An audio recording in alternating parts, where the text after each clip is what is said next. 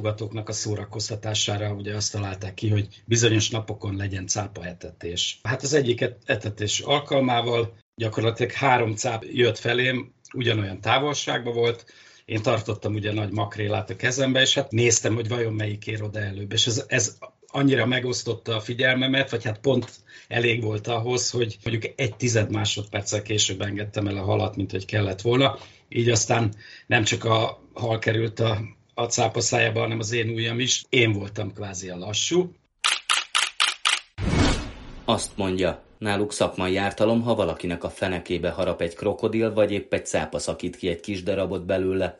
Ilyen a tengerbiológusok élete. Sétáltatott már cápát a hóna alá csapva, hogy feléledjen a sok hatásból, látta, hogyan pusztulnak el a koralszírtek egy év alatt a Maldív szigeteken, és a világ legelhagyatottabb helyein is dolgozott már környezetvédelmi projektekben, egyedüli magyarként. Ez itt a Selfie, a Szabad Európa podcastje, Bátori Róbert vagyok. Karát Emil tengerbiológus és operatőr az elmúlt évtizedekben bejárta az egész világot, készített interaktív reggeli víz alatti műsort, és olyan helyeken is forgatott, ahol a mai napig dinamittal halásznak. Tengerbiológusként szeretné a gyerekeket is bevonni az óceánok, tengerek megmentésébe, ehhez keres most támogatókat a Kids for the Oceans projekt keretében.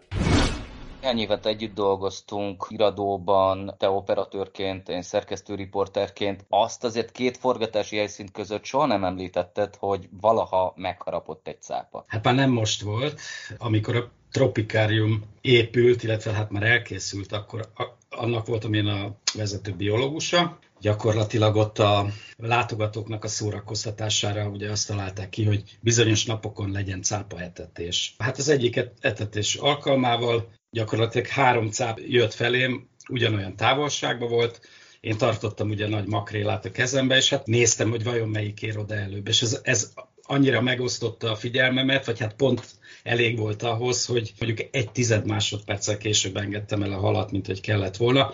Így aztán nem csak a hal került a, a cápa szájába, hanem az én ujjam is. Nem engem akart megharapni, nem támadott meg, tehát szó sincs erről én voltam kvázi a lassú. Az volt az egy szerencsém, hogy, hogy egy foga akadt csak az ujjamba, így aztán az ujjam az megmaradt, tehát hogy nem lett az ő kis elesége. Volt egy üzemoros az üzletközpontban, és akkor hát én oda mentem, mert hát elég csúnyasabb volt, vérzett. Kérdezte, hogy mi történt. Hát mondom, hát megharapott a cápa. És akkor ugye nem sok ilyen esettel találkozik Magyarországon, és akkor mondta, hogy na, ne szórakozzon már, mondja el, hogy, hogy mi van.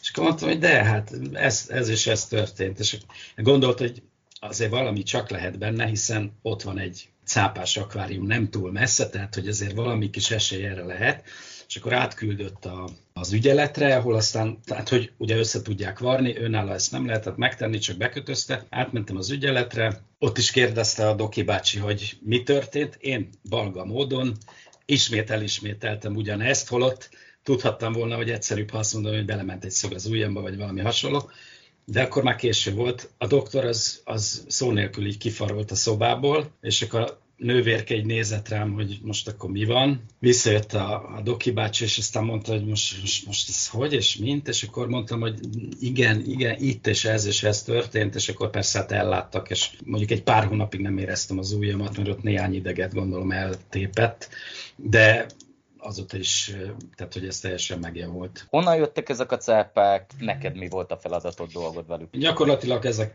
ezeket Floridából hozták, éjszaka érkeztek ide. A lényeg az, hogy ugye repülővel érkeztek nagy fém ládákba, ezekbe a fémládákba addig be vannak zárva, forgatják nekik a vizet, hogy ne fulladjanak meg, hiszen hát úszni nem tudnak.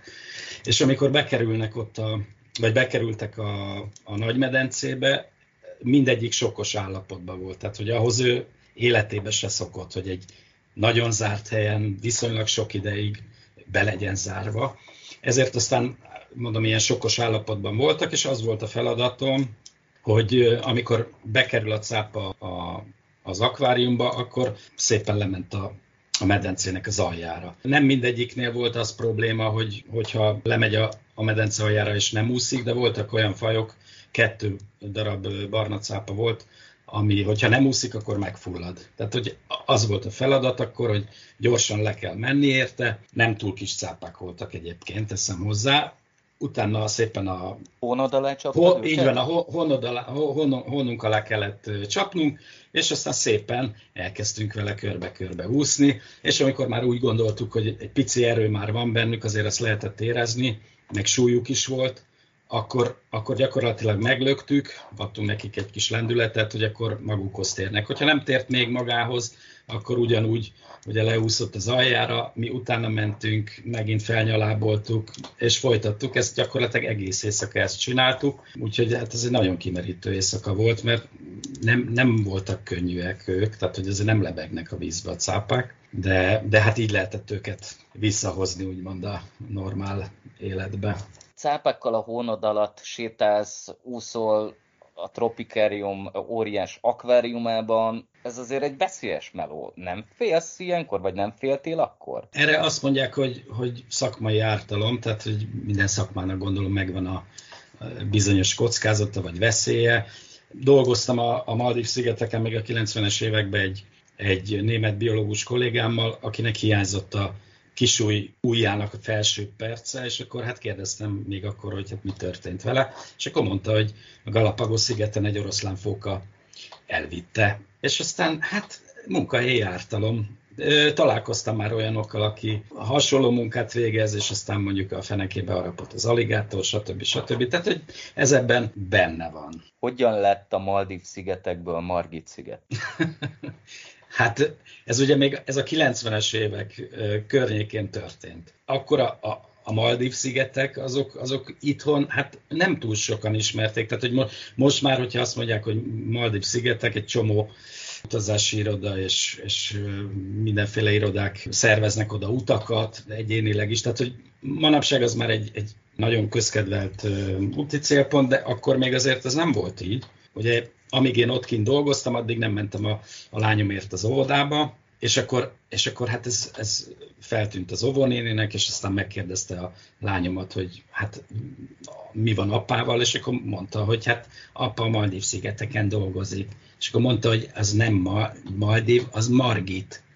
Tehát, hogy nem, nem gondolt, hogy valaki a Maldív szigeteken dolgozhat, vagy nem ismerte a Maldív szigeteket, ezt nem tudom, de így lett Margit sziget. Mit csináltál ott a 90-es évek végén? Ott volt a, a világon az első ilyen világméretű koralszírt kutatás. Az volt a, a célja ennek, hogy felmérjék, hogy az ember milyen hatással van a koralszírtek élővilágára. Ez azt jelentette, hogy a világ gyakorlatilag minden olyan pontján, ahol koralszírtek voltak, egy időben ugyanazon kutatási módszerrel kellett felmérnünk, hogy, hogy az adott területnek milyen az egészségi állapota.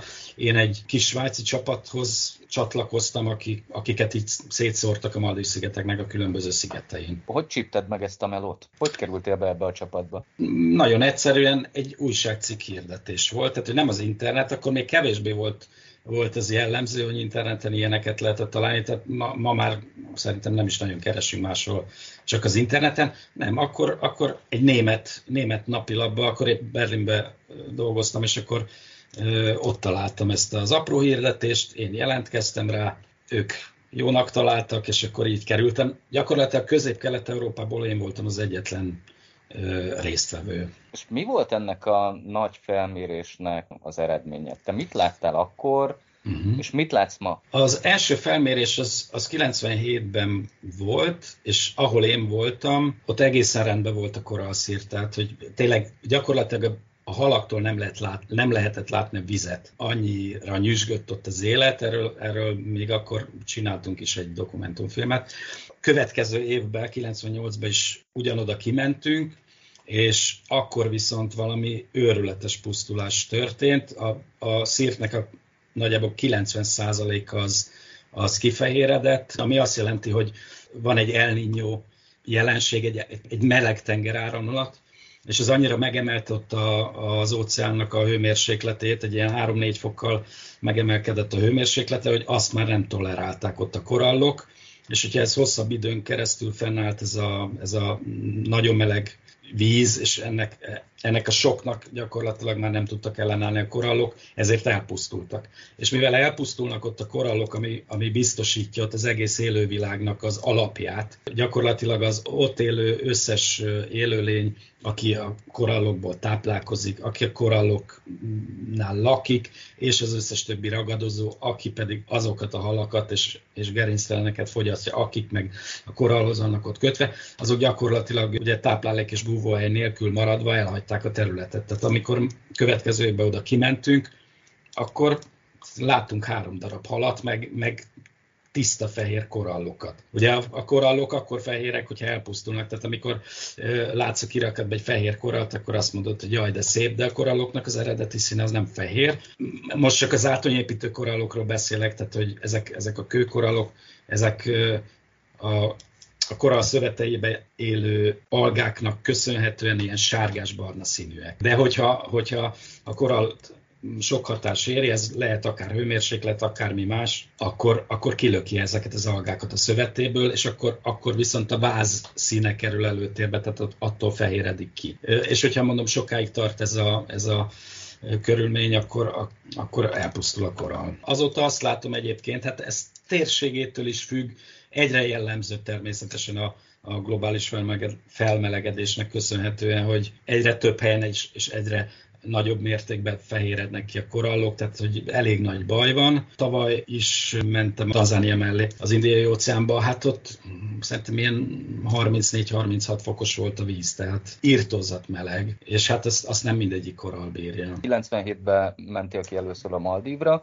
hmm. azt mondtad, hogy 98-ban egy év után hmm. visszamentél. Igen. Megdöbbentél azon, hogy egy év leforgása alatt ilyen fokú változás ment végbe ott a környéken? Hát valószínűleg nem csak én döbbentem meg, de hogy még az ott élők is valószínűleg, hát az, az, az elég sokkoló volt. Tehát, hogy, hogy látsz az egyik évben egy élettől hemzsegő, csodálatosan szép, színes, víz alatti világot, és amikor meg következő évben odamész, akkor nagyjából olyan volt, mint egy nem tudom, mint a Mars felszíne, vagy nem tudom mihez hasonlítani, tehát hogy az, az azért nagyon megdöbbentő persze. Akkor jelent meg talán legelőször, ez volt a legelső olyan, addig is fehéredgettek ezek a korallok, de nem, nem ilyen mértékben, tehát csak, csak egyes korallokon egy-egy ilyen kis foltocskát lehetett látni, amit először azt se tudtak, hogy ez, ez most micsoda, tehát hogy még, még a tudósok nem nagyon ismerték ezt a jelenséget és utána, utána ugye egy évre rá meg volt ez az őrületes nagy kifehéredés. Ez nem csak a, a Maldív szigetekre volt jellemző, tehát főleg az indiai óceánt érintette, de, de hogy így világméretben is abszolút jelen volt. Tehát, hogy ez volt az első ilyen nagyon drasztikus figyelmeztető jel, hogy itt valami történik, nem csak a, nem csak a szárazföldön van globális felmelegedés, hanem az óceánba is, ami meg hát a, ugye a Földnek a 70%-át borítja. Lehet ezekkel bármit kezdeni? Tehát, hogy oké, okay, hogy ti akkor gondolom jelentések születtek, felmérések születtek, állapotfelmérés, stb., de hogy érez bármit? Hogy ti tengerbiológusok azt mondjátok, hogy gyerekek, itt baromi nagy gáz van? Annyi történt, hogy azóta az eltelt időszakban én azt látom, hogy, hogy, hogy tényleg nagyon-nagyon sok helyen van koral visszatelepítés, tehát hogy megpróbálnak olyan technikákat kialakítani, amivel ezeket a, az elpusztult koralszírteket valahogy megpróbálják majd helyreállítani. Nem csak a felmelegedésnek köszönhetően pusztultak koralszírtek Tanzániában, mivel találkoztam ott például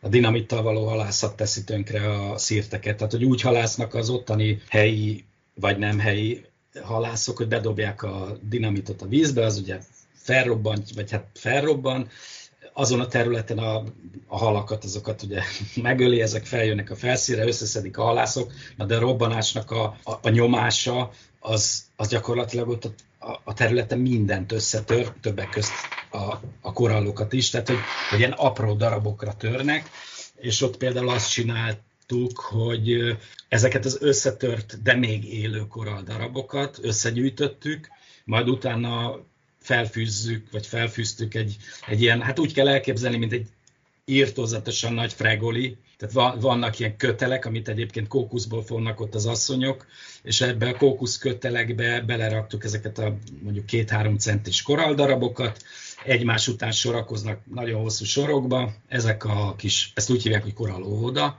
és akkor ebbe az óvodákba ott nevelkednek nagyjából, illetve hát növekednek nagyjából 9 hónapig a korallok. Sokkal gyorsabban növekednek egyébként, mint eredetileg, hogyha lent lennének, hiszen nincs mellettük semmi gátló tényező, ami, ami mondjuk a növekedéseket gátolná.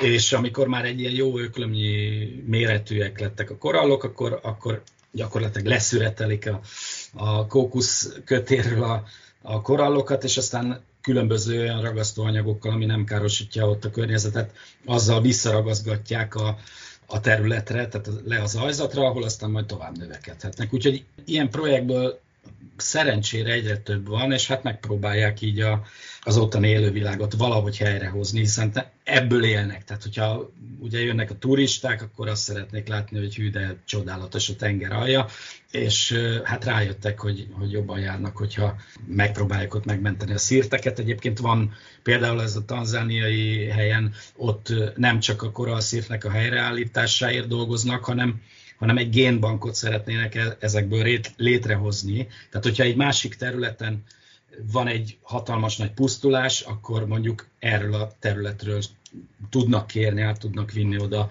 e, korallokat, és akkor valahogy újra építeni ezt az egész szírtet. Magyarországnak már nincs tengere. Sajnos nem túl, nem túl jó erre születtem, de... Igen. Nem Ennek ellenére tengerbiológus lett belőled, de hogyan?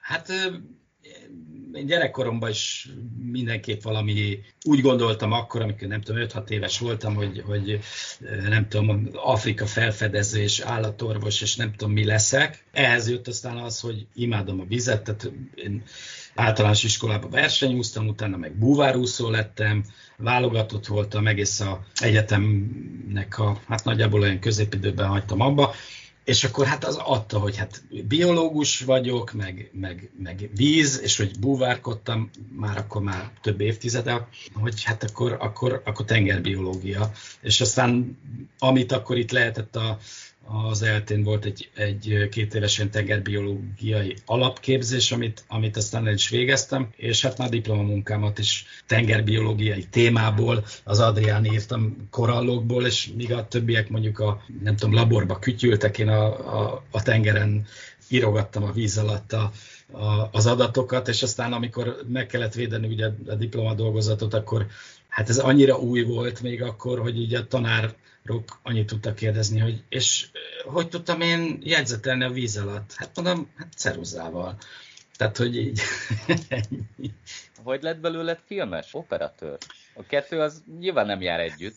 Az, az nem jár együtt, az így igaz. Pont ezen a Maldivos első kutatáson, amikor ugye kimentem, mint biológus, én a, a szigetre egy, egy, egy német kollégámmal kerültünk együtt, és aztán még előtte megbeszéltük, hogy akkor vigyünk ki egy, egy kamerát, és akkor megpróbáljuk ott dokumentálni azt, amit, amit tehát a munkánkat. Utána hazahoztam, nem tudom, 70 órányi forgatott anyagot, nem értettünk hozzá, illetve nem értettem hozzá egyáltalán, és akkor elkezdtem skriptelni, de nem tudtam, hogy ez a skriptelés, csak hát ugye józan paraszt észre elkezdtem kiírogatni a jó snitteket, stb.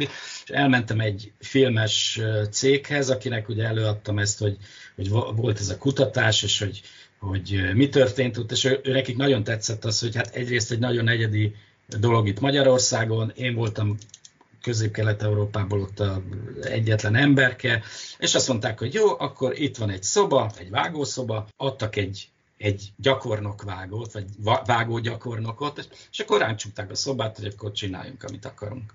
Egy hónapig vágtuk, az akkori gépekkel pff, őrületes hosszan kellett ott várni a renderel, renderelésre, de, de hogy egy hónap után elkészült egy 25 perces filmecske ebből, ami két filmfesztiválon aztán nyert. Tehát, hogy, hogy így kezdtem a mondjuk filmes pályafutásom. A vágó ő pedig a, a Filmművészeti Egyetemen vágást tanít. Tehát, hogy így indultunk aztán belecsöppentél ezek után a tévézésbe is, amit azóta is csinálsz. Négy évvel ezelőtt kezdtél el dolgozni egy nagyon érdekes dolgon, interaktív adást csináltató. Mi volt ez? Mi volt ennek a munkának a neheze? Nagyon úttörő projekt volt, amit egy dél-afrikaiak voltak, de dél-afrikai volt a producer és a stáb néhány tagja, de egyébként egy nagyon-nagyon nemzetközi csapat jött össze, ez a Kajmán-szigeteken csináltuk száz napon keresztül interaktív élőadást a víz alatt, ami azt jelentette, hogy te mondjuk otthon ülsz a számítógéped előtt, ugye megy a Hát, mint ha belenéz az ember egy reggeli tévéműsorba, csak éppen ez víz alatt van. Tehát ott van a műsorvezető, egy olyan maszkba volt, ami, amiben képes ugye beszélni, illetve hallja is a hozzá kérdéseket. Gyakorlatilag ugye te megkérdezheted a, a számítógéped előtt, hogy képbe éppen beúszó teknős hány éves, és akkor neked válaszol a műsorvezető. Egyébként itt volt két ausztrál műsorvezető volt, egy skót, a harmadik műsorvezető, a másik operatőr kollégám, ő dél-afrikai volt, a technikus az először egy orosz volt, utána egy amerikai, tehát hogy egy ilyen írtozatosan jó kis csapat jött össze, és egy száz napig együtt dolgoztunk ott. Úgyhogy, ja, és azért is volt ez úttörő, nem, nem volt egyszerű kivitelezni, tehát hogy nagyon sok gondunk volt a technikával kapcsolatban, mert úgy ahhoz, hogy te a partra juttasd a víz alatti képet, amit mondjuk 300 méterre forgattunk épp a tenger alatt, az 300 méter optikai szálat húztam a hátamon, ami azért nem egyszerű úgy, hogy élőadást csinálsz, és ezt a néző ne érezze meg. Miközben engem iszonyatosan ráncigál az optikai szál, mert közben áramlik a víz, de te azt ne lásd, és a műsorvezető az tökéletesen a képen legyen, és amit beszél, azt éppen mutatom, hogy most ez a hal és az a hal. Úgyhogy ezt azt hiszem a BBC-nek volt egy ilyen próbálkozás, és még ők se tudták, nagyon hamar feladták, mi meg száz napig csináltuk. Fizikálisan és mentálisan mennyire volt számodra vagy számotokra megterhelő? Hogy fizikálisan mennyire volt megterhelő, nekem, nekem az, amikor a víz alatt kell dolgozni, az, az, az nekem érdekes módon nem tűnik egyáltalán munkának. Tehát természetesen ott, amikor az volt, hogy jaj, ott úszik egy cápa, vagy ott úszik egy rája, gyorsan mutassuk meg, menjünk utána, és, és képben is érjük utol. A nagy kamerával, a hátamon két darab palackkal, mert az egyik, egyik palacban volt az összes elektronika, ami ugye továbbította a, a, a hangunkat és a képünket, a másik meg hát természetesen a sűrített levegős palac, tehát hogy azzal egy rája után rongyolni, az nem olyan egyszerű, tehát azért néha-néha elfáradt az ember, de, de olyannyira nem találtam ezt így megterhelőnek, hogy amikor dél körül volt vége az adásunknak, napi két adást csináltunk, az egyiket reggel, másikat ilyen késő délelőtt, Szóval délbe befejeztük a munkát, és akkor mondtuk, hogy délután szabadidőnk volt, és akkor mondtuk, hogy hát akkor mit csináljunk? Hát menjünk el merülni.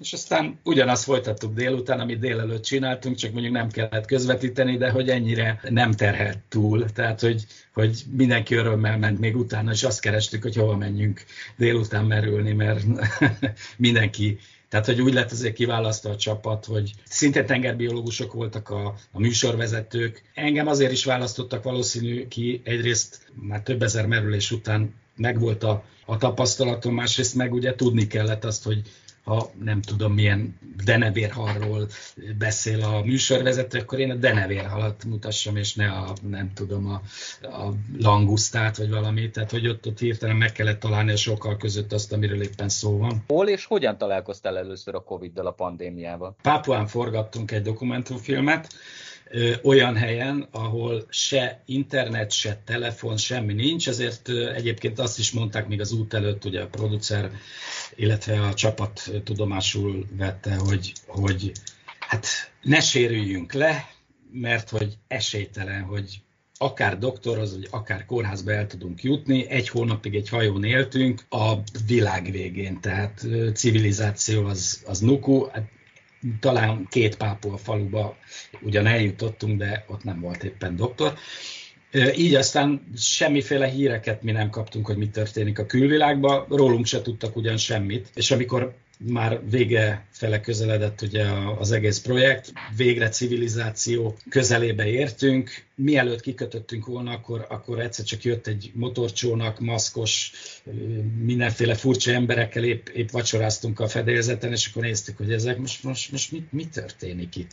És akkor jöttek, és akkor egyből természetesen hőmérsékletmérés, és nem, nem tudtuk, hogy most, most mi van és akkor hát utána jöttek természetesen az információk a, a neten, meg telefonon, amikor már végre ugye tudtunk beszélni, a, én tudtam beszélni például az itthoniakkal, a családommal, hogy hát ez és ez történt, és, és szerintem, hogyha két nappal később kötünk ki, akkor, akkor nem tudom, fél évre Pápuára ragadunk, vagy, vagy én nem is tudom.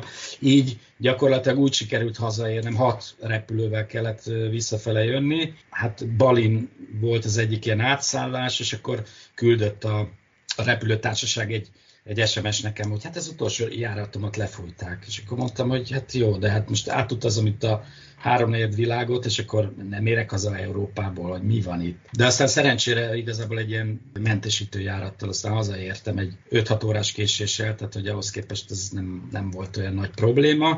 Úgyhogy mi, mi így tudtuk, vagy hát legalábbis én így tudtam meg, hogy, hogy mi történik a világban. Amikor először mondták nektek, hogy pandémia van és világjárvány, akkor így mit hát gondoltál?